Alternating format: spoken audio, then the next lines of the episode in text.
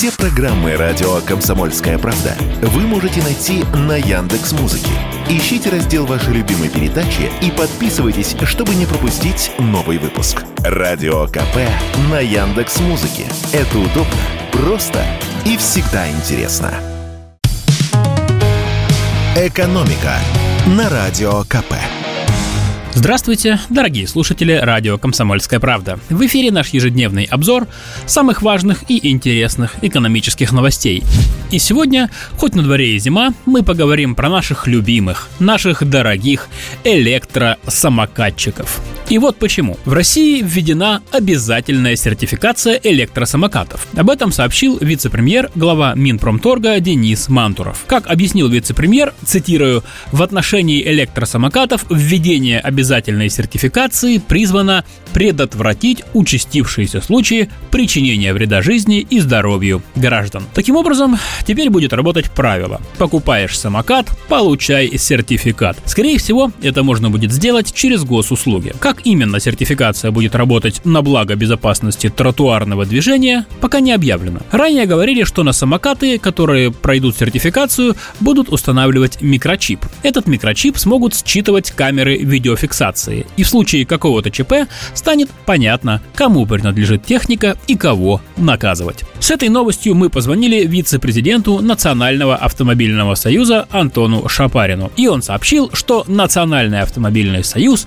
приветствует введение сертификации самокатов, потому что сертификация – это краеугольный камень в контроле средств индивидуальной мобильности. Мы теперь будем знать, что это за самокаты, которые ездят по нашим тротуарам, их скорость, мощность, уровень безопасности. И теперь, по словам эксперта, нужно идти дальше и принимать другие законы. В частности, присваивать самокатам регистрационный номер, ну, как у автомобиля, через портал госуслуг. За человеком в этом случае закрепляется самокат с его серийным и регистрационным номером.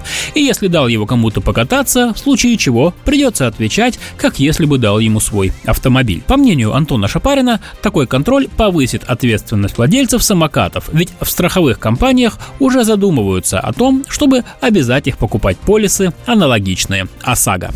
Ну и хватит на сегодня хороших новостей. Поговорим про экспертизу красной икры. В этом году у нас рекорд по производству красной икры. За три квартала произвели 21 тысячу тонн, что почти в три раза больше, чем годом ранее.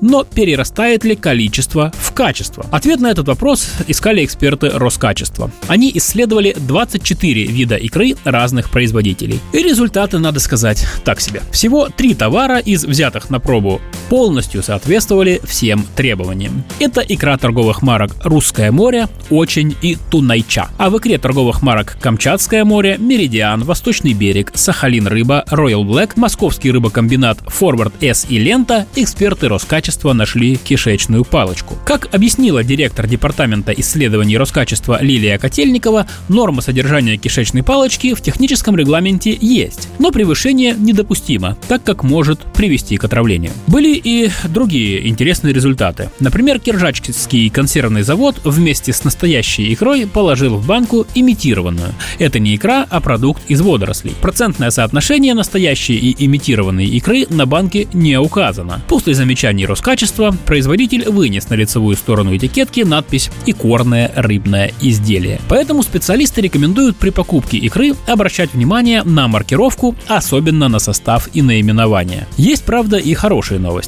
Тяжелые тяжелых металлов и личинок паразитов ни в одном из образцов икры не обнаружили. Замечания Роскачества производителя взяли на карандаш и многое уже скорректировали. Так что в ближайшее время качество икры должно стать лучше. Кстати, применительно к икре всех нас интересует и еще один вопрос. Подорожает ли она к Новому году? Как пояснил нам коммерческий директор компании «Русский рыбный мир» Николай Мадалинский, сезонного роста, скорее всего, не предвидится, поскольку икры, как уже сказано, в России сейчас производят производится достаточно много. Более того, местами икра уже подешевела. По данным портала Check Index, который учитывает информацию с миллиона онлайн-касс, если сравнивать с прошлым годом, то в среднем икра стала дешевле на 4%.